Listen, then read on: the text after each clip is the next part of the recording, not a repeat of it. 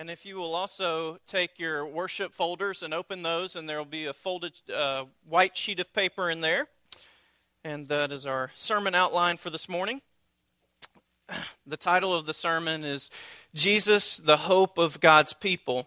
As we think about Christmas and the season that we are in it's so incredible to me that we come to the book of, of, Malachi, and it's an Old Testament book. It's actually it's the last book of the Old Testament before we will come to the New Testament. It's perfectly appropriate that we conclude uh, our minor prophet series, and then also the Sunday before Christmas with the book of Malachi. But it is no stretch. It is no stretch at all to say that Jesus has always been the hope of God's people. And as we look at the book of Malachi, we will see Jesus, Jesus, Jesus throughout, throughout the book of Malachi. Uh, as we conclude our, our series of the minor prophets, we'll have several times throughout the sermon today where I just try to uh, rehash and re emphasize some of the things that we've been studying in the minor prophets. But we do need to be reminded that the, the minor prophets are not minor because they were less important in their day. Uh, the minor prophets are minor prophets because their books are shorter compared to major prophets. Prophets like Isaiah, Ezekiel, Jeremiah. These are much bigger books. But the minor prophets, they weren't underage, they weren't minors, they weren't shorter than the, the major prophets, hobbits, anything like that. They're, they're, they're just minor prophets because the books are shorter. Why are these messages so important? These, the minor prophets were written thousands of years ago. Why do we need to be taking such time to look at the minor prophets just in general of the, of the entire series that we've been going through? And I will say, you realize this is my first sermon series for those of you who don't know, and I don't know if I should admit that or not. But eh, on your first sermon series, I hope that it's when you realize the things that you should have done the first sermon, and so I'm doing that on the last sermon in the minor prophets. But why, why are these messages so important? First of all, because they're in God's Word. All of God's Word is inspired, is beneficial, is profitable for teaching. And so, first of all, because they're in God's Word. If we believe that it's inspired, then it doesn't matter how difficult the book may be or how foreign it may sound to us, it's important and it's helpful for us. Secondly, it helps us see blind spots. It helps us see blind spots. You see, the people in the minor prophets, their worship had become more based on habit than heart. And they didn't realize this. And so these prophets come and they speak to them, attempting to expose their hypocrisy and their complacency. We have blind spots as well. Uh, John Piper, he's an expert on a theologian called uh, John, named Jonathan Edwards. A lot of you have heard of him. Jonathan Edwards, well, the only thing you may know about him is the sermon "Sinners in the hang, Hands of an Angry God." He's he's actually one of the most best theologians that America has ever produced. There's much more to him than just uh, this sermon "Sinners in the Hands of an Angry God." While it's an incredible sermon as you as you read it through. But John Piper was asked about Jonathan Edwards because Jonathan Edwards actually had slaves. And this seems crazy to us. We can't see that this man who worshiped God, who loved God with his whole heart and preached the word with his whole heart, why would he have slaves? This seems absolutely just ridiculous to us. But John Piper said, all of us have blind spots. And the question that we need to ask ourselves is what will people 200 years from now say about us? What were our blind spots? Will they talk about all our money? Will they talk about our, our large houses, our fancy cars? What will they say? I, I, don't know what they'll say, but this is a question we need to ask ourselves because as we, we look at the minor prophets, we see that these people had blind spots. We look in history and Christians who came before, they had blind spots. We have blind spots. And as we go through the word and we search it, our blind spots should be exposed. They began to ignore the needs of people in their own communities. You hear throughout the minor prophets injustice, injustice. They're being judged because of their injustice. And we'll talk about this in the book of Malachi. One of the things that I really want to point out here is that uh, Southern Baptists, in particular, in, in our day, have so, a lot of times been resistant to the term injustice because it went along with liberalism a lot of times, especially in the 60s and 70s. Those who talked about injustice brought up a, a thing called the social gospel, and they started talking less about uh, the crucifixion and, and substitutionary atonement and need for forgiveness of our sins, personal sins, and talk more about how Jesus was just supposed to change society. And so, because of this somewhat extreme uh, stance that liberals took, uh, we have taken another extreme and we've become resistant to the term injustice. But as we look at Malachi, as we look at through the minor prophets, and then as we look at Jesus, we see that God is very passionate about injustice, and God's people are constantly judged because of injustice. So, this is another blind spot for them. They ignored the needs of people in their own communities. And then the last reason that these books are so important that we will talk about today is Jesus has been and always will be the hope of God's people. The minor prophets just keep shouting it to us that there is one who is coming to save. He will save. And this is Jesus. So let's take a look at the message of Malachi. Malachi comes to us in approximately 460 BC. This is after the temple has been rebuilt. As you see at the, in the first verse, we'll see that the oracle of the word of the Lord to Israel by Malachi. Now, at the top of your notes, I have there that Malachi means my messenger. And so it's very possible that the book of Malachi is titled this Malachi, my messenger, not necessarily because this person's name was my messenger, but it was just this is a messenger of the Lord. And so whether this person's name was uh, my messenger, we don't know for sure. But the point is, is that this one comes with a word from the Lord. He is the messenger of the Lord. The temple's been rebuilt, but the people are still discouraged because Jerusalem is not what it used to be. It's not what it was in Solomon's day. The temple is not glorious in Jerusalem, and these areas do not reign over other nations, but there's still the threat of other nations coming in to destroy them. And so, in some sense, God's people feel like, has God kept his promises to us? Is he going to be faithful to us? But what we see is that instead of responding with somewhat of a humility, they seem to be responding with arrogance towards God. And even some of the same ways of disobedience in which they suffered for in the past. And so their response to what's going on around them and the, the, the, lack of fulfillment of, of patience that they're being forced into, their response instead of patience is arrogance, charging God with injustice.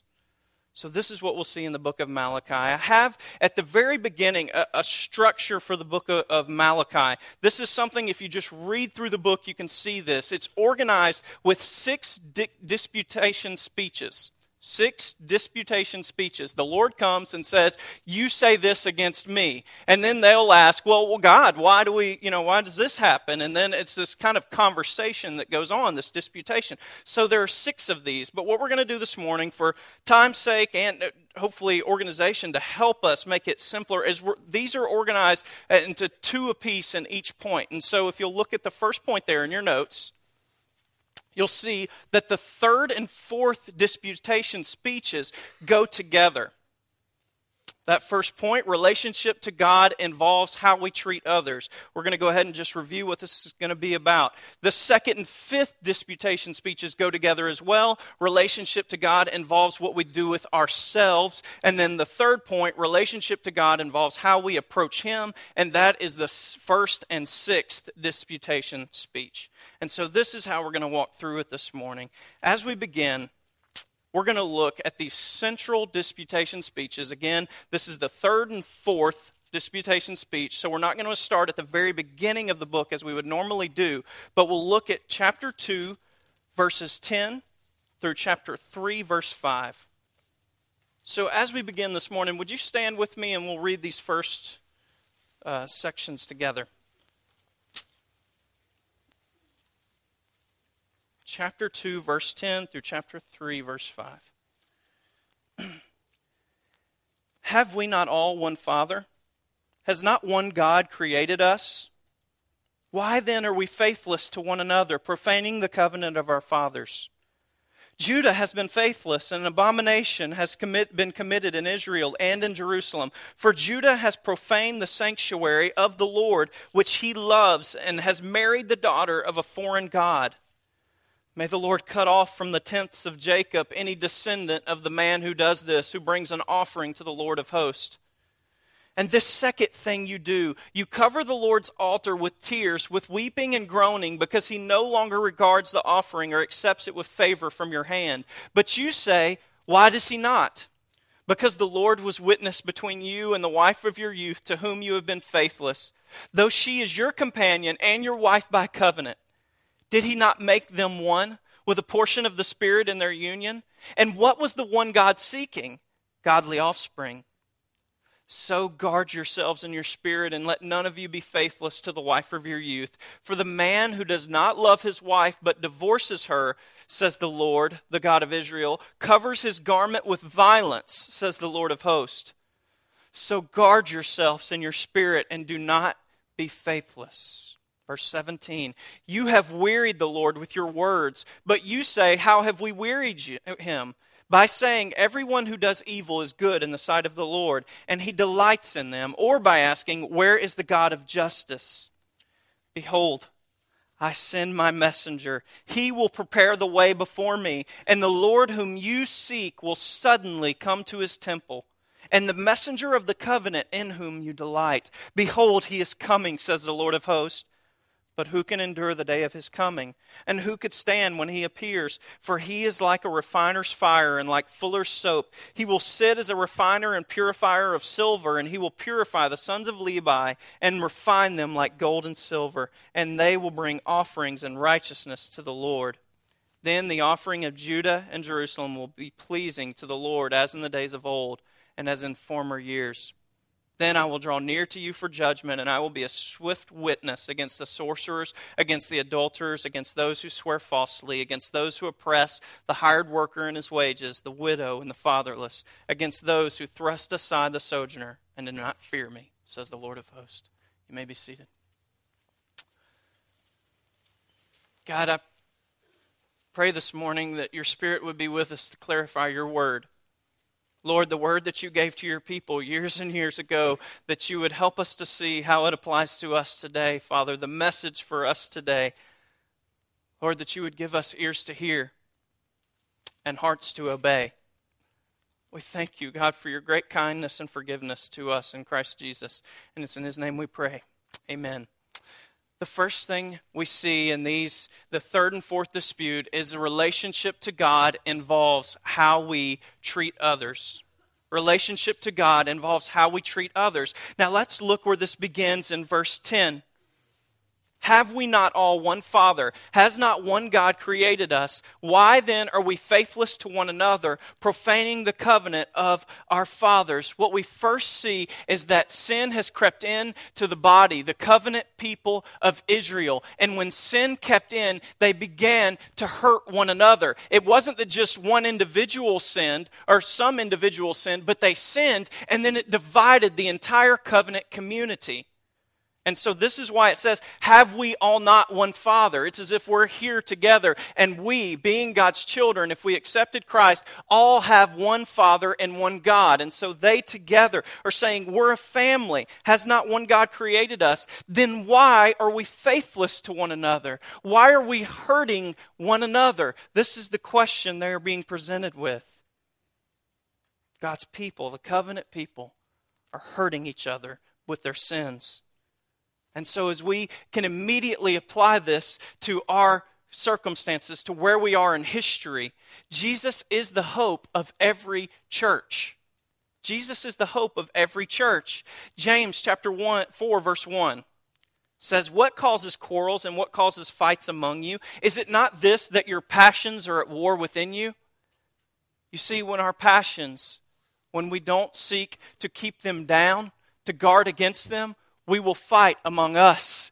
Your disobedience, every individual in here, your disobedience doesn't just affect you, it affects all of us, and it divides our body. You see, what was happening in this period is they had begun to intermarry with other re- religions, women of other religions, daughters of other nations. They had begun to serve these other gods. And when they did this, they committed evil against their own covenant nation. And so, this is what happens, practically speaking, when we here seek sin. We divide each other. Colossians 3, chapter 12 through 13. This, right before these verses, it says, Christ is all and in all. And then, in light of this, Paul says, Put on then, as God's chosen ones, holy and beloved, compassionate hearts, kindness, humility, meekness, and patience, bearing with one another, and if one has a complaint against another, forgiving each other. As the Lord has forgiven you, so you also must forgive.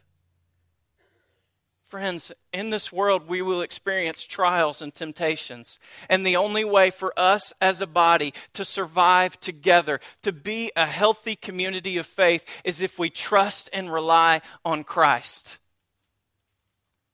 I think this is very pertinent to our body. We are a family. It's not just your immediate family, it's God's people as a family. This is why at Crosspoint we have a covenant so that when you become a member here, you agree to the covenant. Listen, you're not just coming in and then you can go out whenever you want. Families don't break up unless they talk about it first. We have many in our midst who will come here and then something happens and they're, they're, they're not being, feel like they're being served right or something like that, and then they just walk out. That's not what families do. The covenant body of Christ is bigger than that. It's more important than that.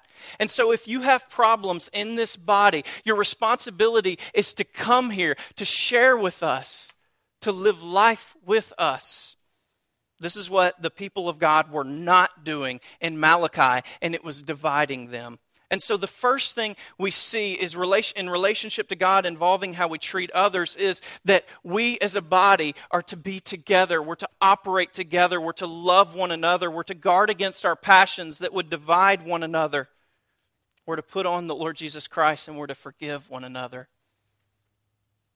This is the corporate implication of what's going on here, but there's also a very much more personal implication. Look at these next verses, verses 13 through 16.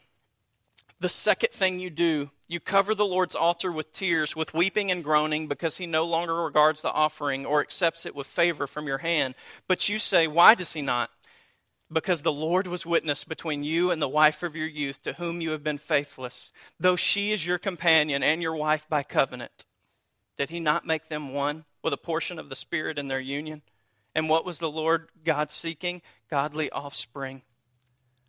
As we said, part of their sin is they began to intermarry. They began to marry uh, with women of other nations who served other gods.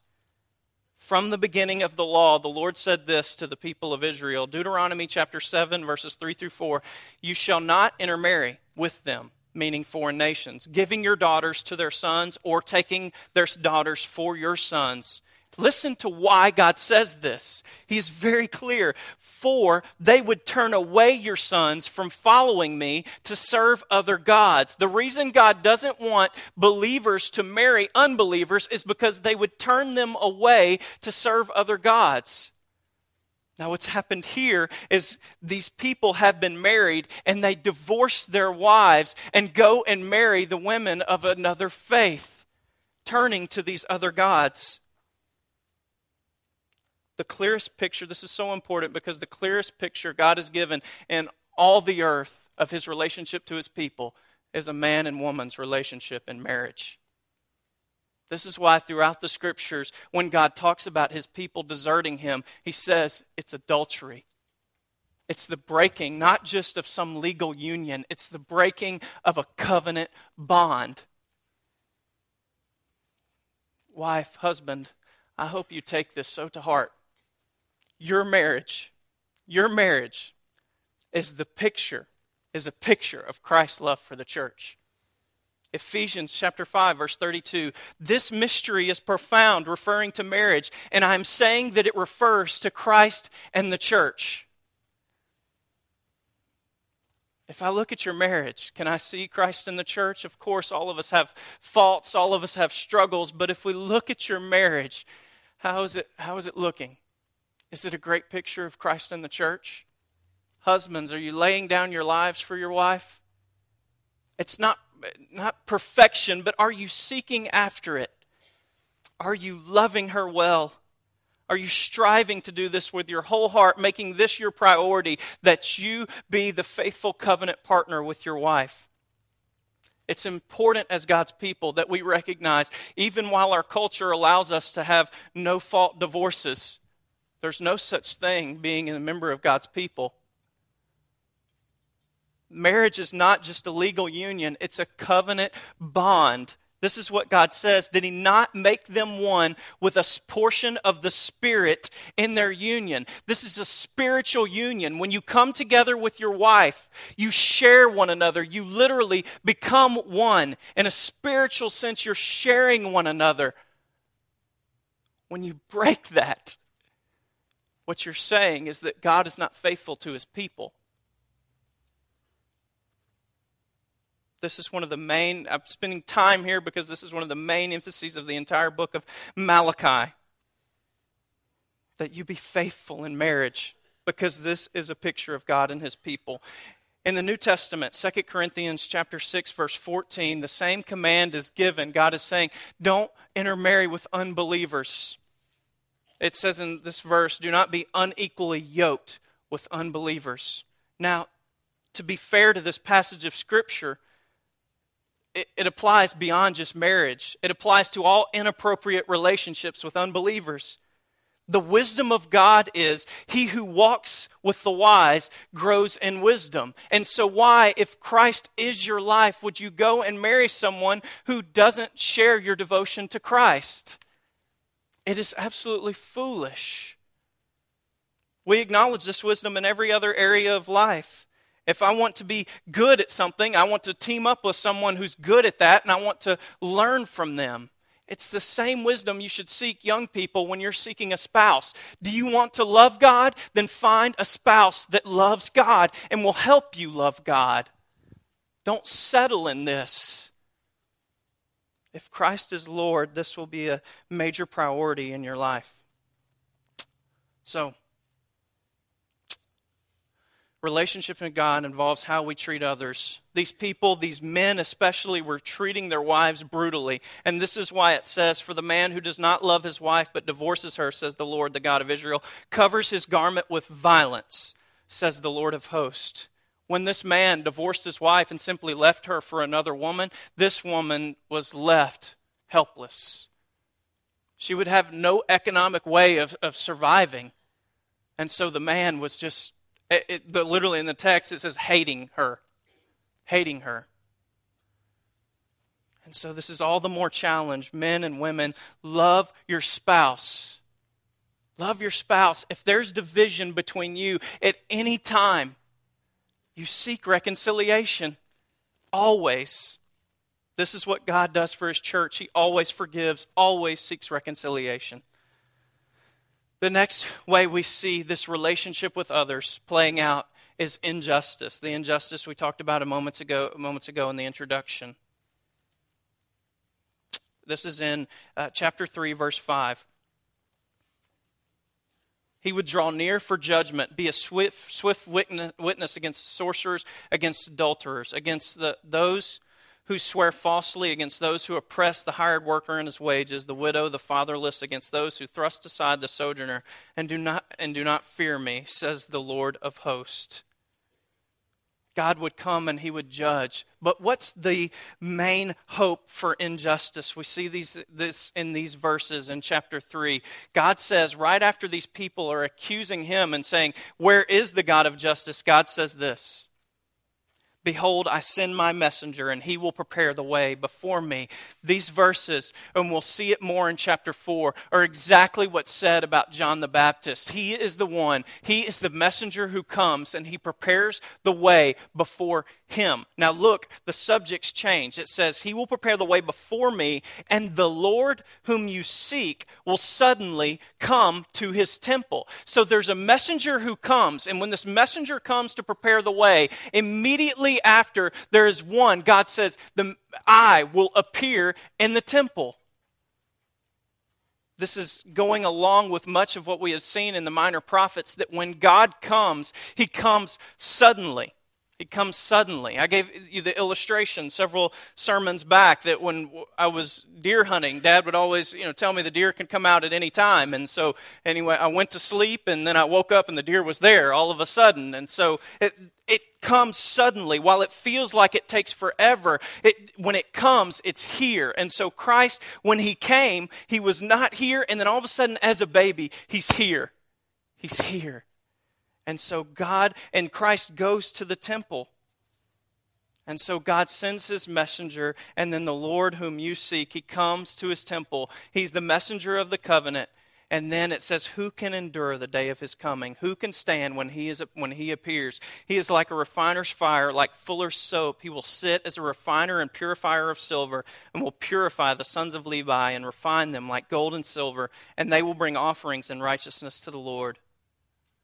But as we go on, one of the things that we need to notice about this passage as it talks about the messianic person who will come is while it's good and while it's good for God's people and they rejoice, he comes and there are some who will not be able to stand at his coming. You see, Christ comes as Savior, but he also comes as judge.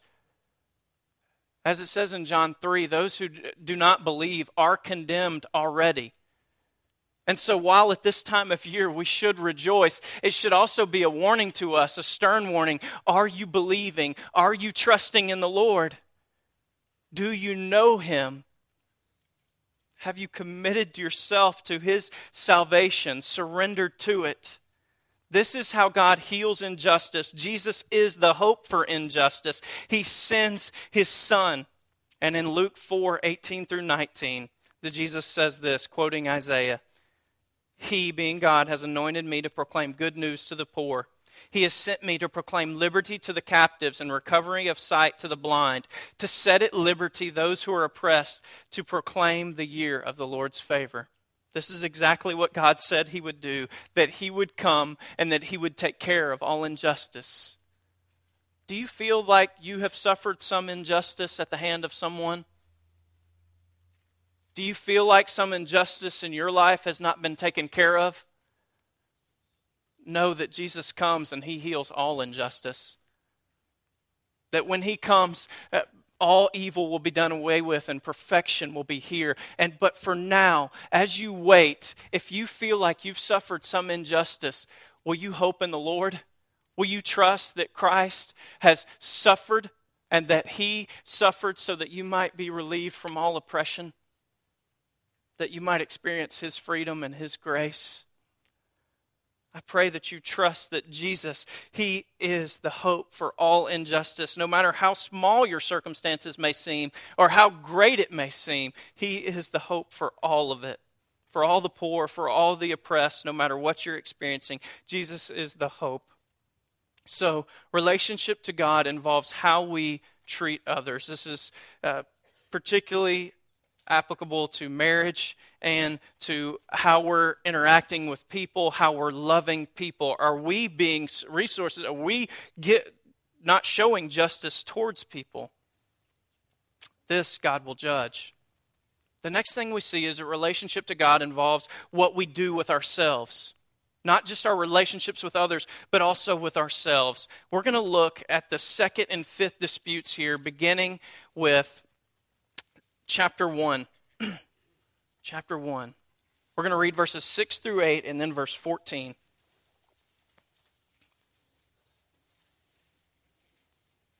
As we said earlier, the temple has re- been rebuilt in Jerusalem. And so the sacrificial system has been put back in place. And so what we're going to see here is that the sacrificial system has been brought put back in place, but the people are not being faithful to all that God commanded regarding this sacrificial system. Look at verses 6 through 8 with me. A son honors his father and a servant his master. If I, then I am a father, where is my honor? And if I am a master, where is my fear, says the Lord of hosts to you? O priest who despise my name. But you say, How have we despised your name? By offering polluted food upon my altar. But you say, How have we polluted you? By saying that the Lord's table may, may be despised. When you offer blind animals in sacrifice, is that not evil?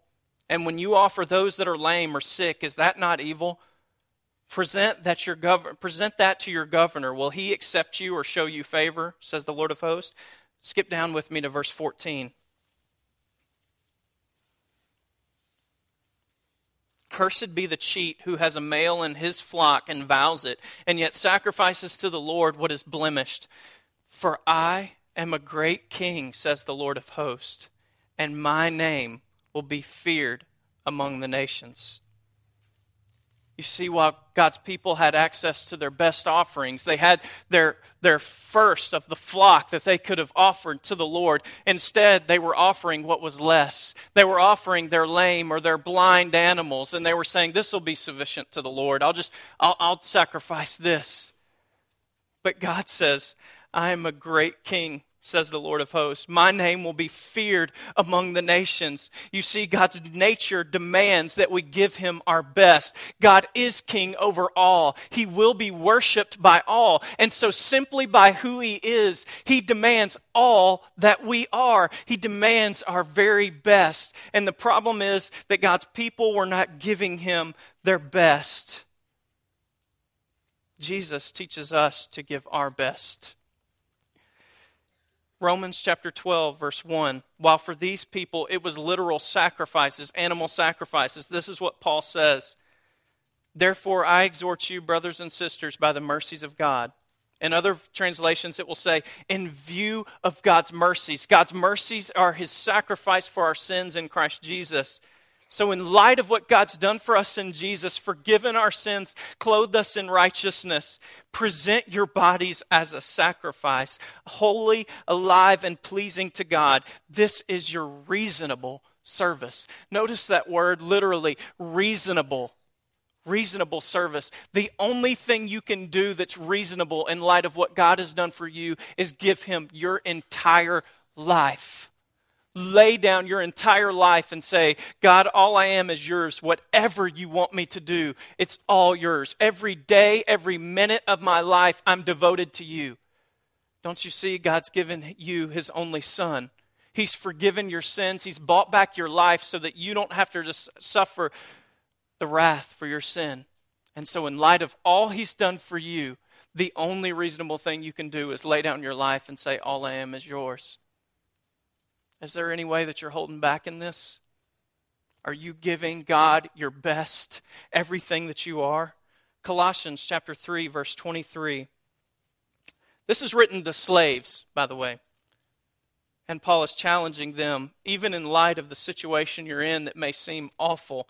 He says, Whatever you do, work heartily, as for the Lord, not for men, knowing that from the Lord you will receive the inheritance as your reward. You're serving the Lord Christ for the Israelites, they were offering bad sacrifices in their worship. Paul says in chapter 12, 1 of Romans, Your life is your worship. Everything you do with your life is your worship. So, is there anything you're just holding back on? You're saying, Oh, I can slack on this. It's not a big deal. Your life is God's. You represent God. You can't slack. Work heartily at all you do as if for the Lord and not for men. Jesus teaches us to do our best. It's important in our relationship with God what we do with ourselves. Are you giving your best? Jesus also teaches us to give our all. Look at chapter 3. Again, this is the next disputation in this couple. Chapter 3, verses 6 through 12. And this is our tithing speech. I was really excited about this one.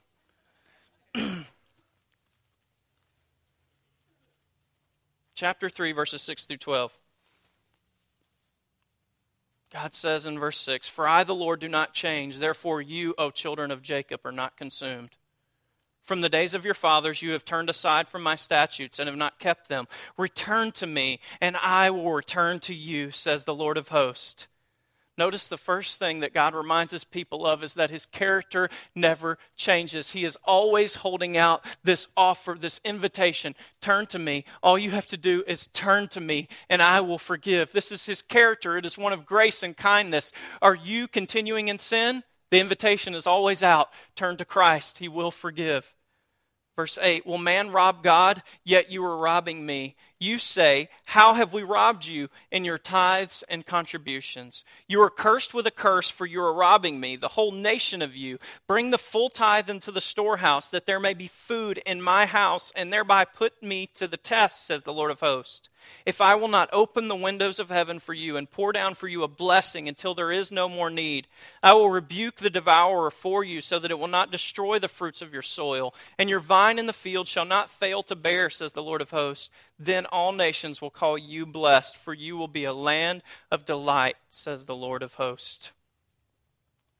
The law in Israel is that they give their first fruits of the Lord from their produce to the temple and to those who take care of the temple, to the Levites. It was to keep the temple going, it was to provide for those who were working in God's service.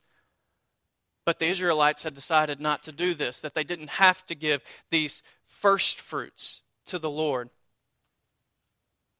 One author says this about the situation The entire world belonged to God, and his people were supposed to acknowledge his ownership through their giving and trust and his continual provision. Their sacrifices and tithes, then, were what God used to teach them to worship Him with their whole selves. You see, God owned everything, and He says, Give to me of your first fruits. The first things that you produce, devote to me. And it's a matter of trust. You devote to me, I will provide for you, I will give you all that you need. Now, as we look at this passage, and this passage is used often in, in tithing sermons in different places, I'm sure. But we need to take the context into consideration. This is a covenant mandate, and it was part of the, covenant, the law. God says, if you do this, I will bless you. But if we apply this in the same way, in the, in the exact same way, thinking uh, all we have to do is give our money and then God's just going to give us a lot more money. You see, that's what prosperity preachers do. That's not the correct application of the passage. The rule of the New Testament is generosity. It's just like what we saw in Romans. It's in light of God's mercies and all He's poured out for you in Christ Jesus, give to Him, trust Him, give everything to Him. You'll, this is why you hear many encourage, uh, preachers will encourage a base of 10%, and then from there on, you just you trust the Lord and you might even give more. But it's not necessarily that God's going to pour out more money on you. It's in view of all that He's done, you give. Here's what Paul says in Acts chapter 20, verse 35. It is more blessed to give than to receive. This is a quotation from Jesus. But in the New Testament, it's not necessarily, sometimes maybe God will pour out and entrust us with more money and more material possessions. But in the New Testament, it's not so much just material possessions as it is building treasures in heaven. That our reward is not here, but it is above, it's in the life after. And so we give here because God has given so graciously to us, and because we know that there are many in need. We know that there are many who need to know Christ. Philippians, Paul says it this way in chapter 4, verse 19. The, Philippian, the Philippian church had given abundantly to Paul on his missionary journey to take care of him, to help him in spreading the gospel. And he says this My God will supply every need of yours according to his riches in glory in Christ Jesus. My God will supply every need of yours according to his riches and glory in Christ Jesus. As you give, do you seek that the Lord would provide for you through his riches in Christ Jesus? You see, the riches of Christ Jesus are peace, they're the fruit of the Spirit. Their love, their hope, and eternal life. Those are the riches in Christ Jesus. It's not just money. And so, as you give, and I do challenge you, give to his kingdom. Give to the growth of his kingdom. But do you trust that it's not just money that he'll pour out on you? It may not even be money, it may be more difficult. But his riches in Christ Jesus are far greater than any money you could have. It's communion with brothers and sisters all across the world that you're helping to feed that might not have food otherwise. It's the church that may not grow otherwise, that needs help, that's being persecuted. It's provision for their needs. This is riches enough that you participate in his kingdom in this way. So as you look at this passage, make sure you put it in context and make sure you know what God is saying. He will provide for you, He will richly bless you, but it may be in a way that you wouldn't expect. The last point relationship to God involves how we approach Him. We've seen that relationship to God involves how we treat others, our relationship with others. Relationship to God involves what we do with ourselves. We give our best and we give our all. But relationship to God also involves how we approach Him, how we come to Him and think about who He is. Let's look at chapter 1, verses 2 through 5.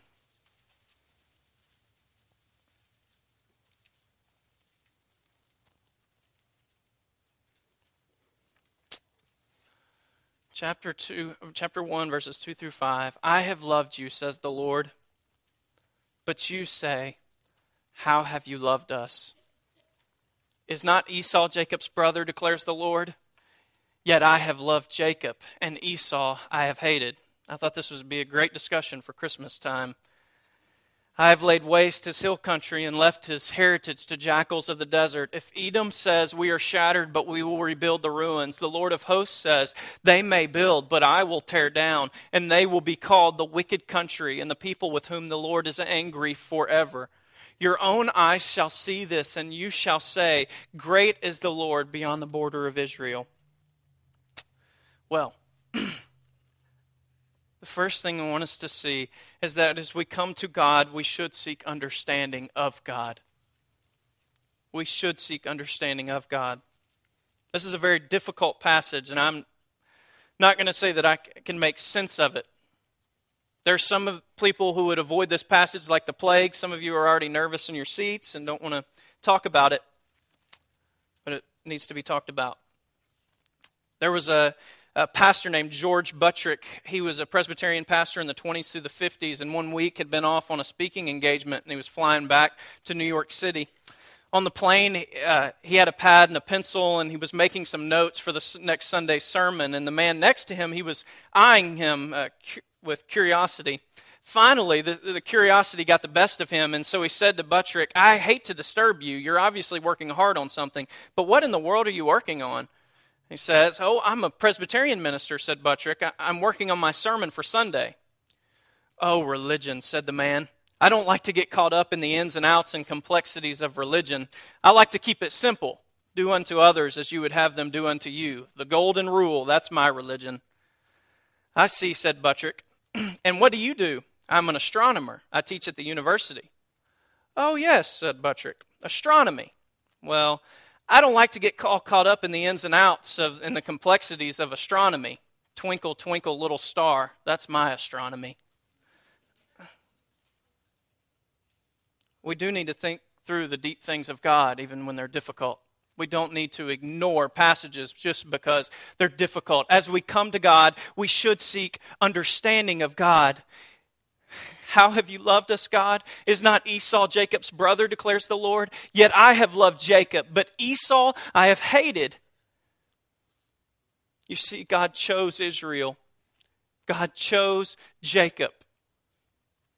And what this means is that Jacob was a continuous, he had a continuous promise, and he had a continuous priority to, towards his relationship with Jacob that if anyone came to try to destroy Jacob, God was on Jacob's side. It was a covenant promise with Jacob that he would not forsake no matter what. God was devoted to him. And so, if you look at the history of the Bible, if you look at the story of Edom, when is Edom destroyed? It's when they begin to assault Israel. You see, when God chooses, he takes care of his people. And this, in this sense, this should be a comfort to you. Are you in relationship to Christ? Are you in relationship with Him? Then He will preserve and He will protect you no matter what the cost. No matter what the cost. His love for Israel was a continuous promise and priority, but also he was over the whole earth. Look at verse 5. Your own eyes shall see this, and you shall say, Great is the Lord beyond the border of Israel. God is assuring his people that while Edom is outside of Israel, it's not within that nation necessarily. It doesn't matter. If Edom tries to do anything, God will destroy that nation. Israel is, in a sense, doubting God's power. God, can you take care of us? We're this measly little nation. Can you take care of us? And God says, You shall see and you shall say, Great is the Lord beyond the border of Israel. We can do the same thing in our small lives. God, are you taking care of everyone? I mean, this is a big world, 7 billion people. There are many people suffering. God, can you take care of everyone? Listen, you shall see, great is the Lord in all the earth. We shall see this as well. Paul uses this same passage in Romans 9, and he uses it to say that God is sovereign and that all salvation is by grace, not by any merit or work of one. Only God saves, and He saves totally, and He saves sovereignly. So Jacob he's loved, but Esau he's hated. This means he preserves those that he saves. And in all of it, God gets glory. Read Romans 9. Even hardening the heart of Pharaoh, God gets glory. Not saving Esau, God gets glory. And so, all of this, we seek understanding. It is a mystery to us in a sense, but what we see is that God preserves those that He chooses and that He gets glory in all of it. And for us, the another implication Jesus is how we know God loves us. Israel is saying, How do we know you love us, God? Jesus is how we know he loves us because Romans 12, 13, uh, 10 13 says, Everyone who calls on the name of the Lord shall be saved. Don't sit there and question, Am I one of the ones that God chose? Do you know Jesus? Have you trusted in Jesus? The invitation is always out. Anyone who calls on the name of the Lord shall be saved. John 3:16, God so loved the world that he gave his only son that whoever believes in him should not perish but have eternal life. This is for you. Anyone who would respond, bow to the to God. He will save you. So, understanding God and also fearing God chapter 3, verses 13 through 4 3. We're not going to get into this, it would take a while, but we will read these verses. 13 through 4 3. Your words have been hard against me, says the Lord, but you say, How have we spoken against you? You have said, It is vain to serve God. What is the profit of our keeping our, his charge or of walking as in mourning before the Lord of hosts? And now we call the arrogant blessed.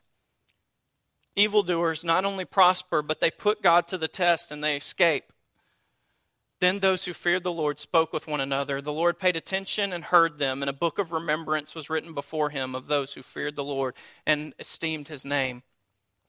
They shall be mine, says the Lord of hosts, in the day when I make up my treasured possession, and I will spare them as a man spares his son who serves him.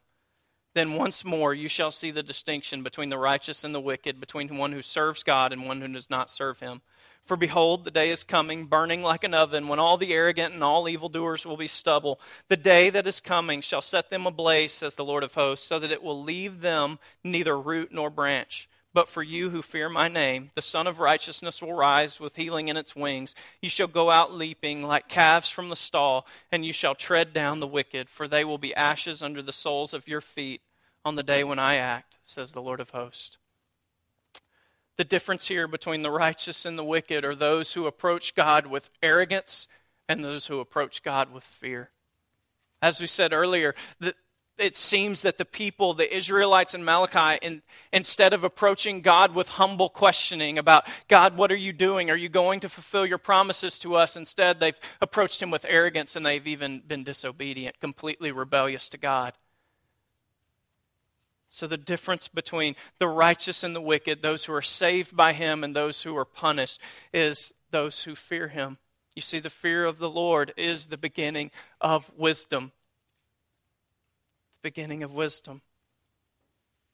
Are there any of you in here who might be asking questions of the Lord? We talked about this heavily in Habakkuk. Habakkuk was a man who questioned God, who, but, who did it humbly, honestly, really wanting to hear from the Lord. If there are any of you who are questioning in here, are you doing it defiantly? Those are the ones who do not know the Lord and who will be punished. But if you go to the Lord with a humble spirit, he desires to hear from you, to hear your questions, and He wants to love you and comfort you in them. So, in the conclusion, the last verses, verses 4 through 6. Remember the law of my servant Moses, the statutes and rules I commanded him at Horeb for all Israel Behold, I will send you Elijah the prophet before the great and awesome day of the Lord comes, and he will turn the hearts of fathers to their children and the hearts of children to their fathers, lest I come and strike the land with a decree of utter destruction. I cannot emphasize to you enough the importance that these verses are the last verses that would be heard by the people of God from the prophets for 400 years, nearly 400 years. This is the last, these are the last verses of the Old Testament before we get to the New Testament. And so these are the reminders that God is giving to his people. Remember the law of Moses, that the statutes and rules that I commanded him at Horeb for all Israel. Remember, walk by this. But then the other reminder behold, I will send you Elijah the prophet before the great and awesome day of the Lord comes. He's telling them, this is what you can expect. This is what the day is going to look like. I want you to know, I want you to be aware so that you don't miss it when it comes. I'm going to send someone. He will be like Elijah the prophet, and he will tell of my, he will prepare of my coming. So, what is the message to God's people before they will not hear anymore? Remember the law of Moses, obey, and wait wait for Elijah. There's at least four times that John the Baptist is mentioned in this way concerning Elijah.